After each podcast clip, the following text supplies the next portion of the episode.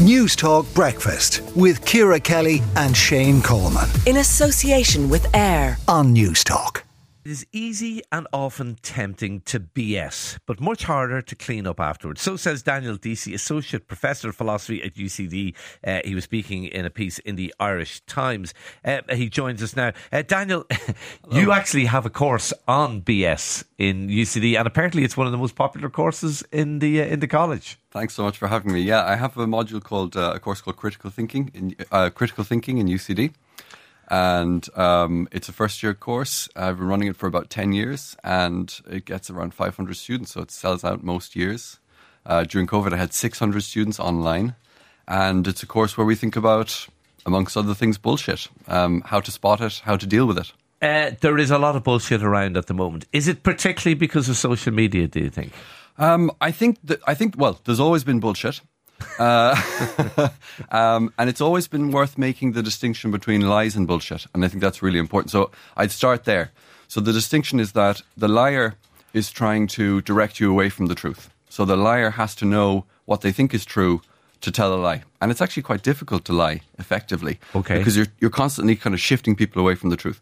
The bullshitter, by definition, doesn't care whether what they're saying is true. So the idea is it's much easier to bullshit than it is to so lie. So is it like one is immoral and the other is kind of amoral? Is that kind of it? Exactly. So the bullshitter could be bullshitting for all sorts of reasons.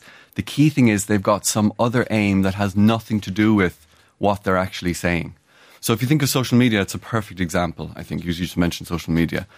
What's the aim of the content on social media? Most of the time, not all the time, but most of the time, the aim is to sell advertising, get clicks, gain a gain popularity, gain a profile, etc., etc. You know, to kind of raise people's feelings, basically. Yeah, I often think on social media as well. It's about reaffirming your views and, yeah. and finding the facts in inverted commas yeah. to reaffirm your, your your view of the world. You've you've you've absolutely nailed it. So one of the things I teach in my course is um, I teach them about cognitive biases. So I teach them about the sort of standard errors in reasoning that people make. And the, the sort of major cognitive bias is what we call motivated reasoning.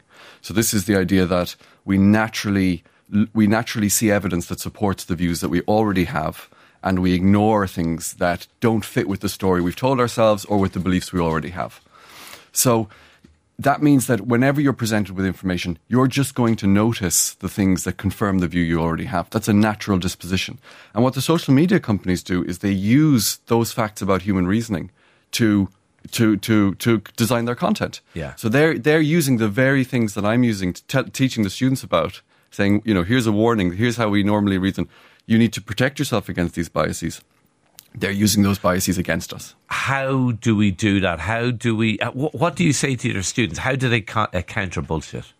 So the my, my, advice to the students is to develop certain habits. So it's not a question of intelligence. That's really important. It's not about becoming smarter, you know, being becoming a mathematician or a logician, someone who's able to, you know, look at statistics. It's much much simpler than that. It's developing certain kinds of dispositions that um, that mitigate the bad habits we already have. So, for example, just going more slowly, you know, being willing not to form an opinion, uh, thinking about what you're not seeing. So, whenever you see something, think, what am I not seeing here? What you know, uh, thinking about the source of your evidence. So, where am I getting this information from?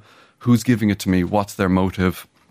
How would I feel about it if I'd had, you know, if I'd got it from a different source, if I'd had different experiences uh, uh in the past? That yeah. made me react differently. Oh, oh, again, I'm, as you're saying it, I'm thinking all the things that social media don't do. You know, yeah.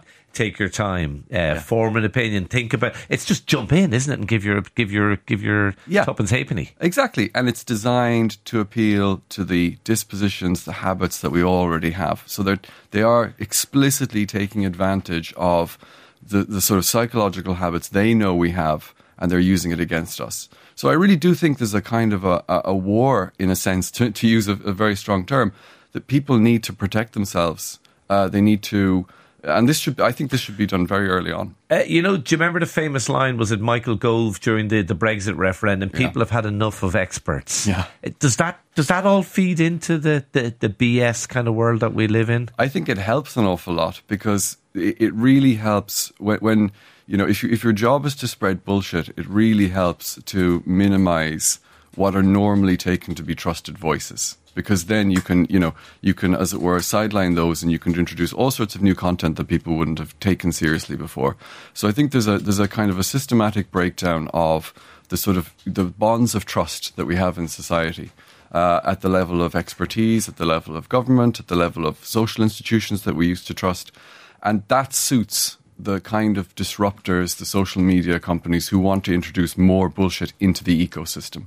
Okay. So I think undermining experts just fits with that whole pattern. Just before you go, tell us what the bullshit asymmetry principle is. I love this. So the bullshit asymmetry principle says that um, it's far easier to bullshit than to clean it up afterwards. So the key thing is, you know, it's all of us can bullshit, but actually putting the once you've introduced bullshit into the ecosystem, actually getting rid of it afterwards is very difficult. If you think about conspiracy theories, once they're out there, They're how do you, how do you put it back in the box? Okay. Do you despair as a as a as a lecturer? Or I don't des- I, I, I know you're going to tell me that as a philosophy professor. Despair is not part of your lexicon, is it? Oh, sometimes I feel despair like everyone else at certain times in certain situations. But when I see the students, I have a huge number of students and they, they really want to improve their critical thinking skills. They really care.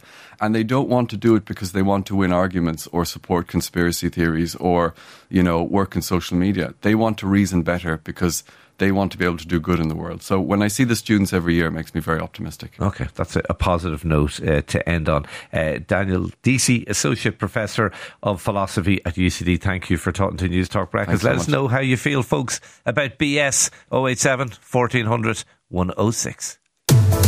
News Talk Breakfast with Ciara Kelly and Shane Coleman. In association with AIR. Weekday mornings at 7 on News Talk.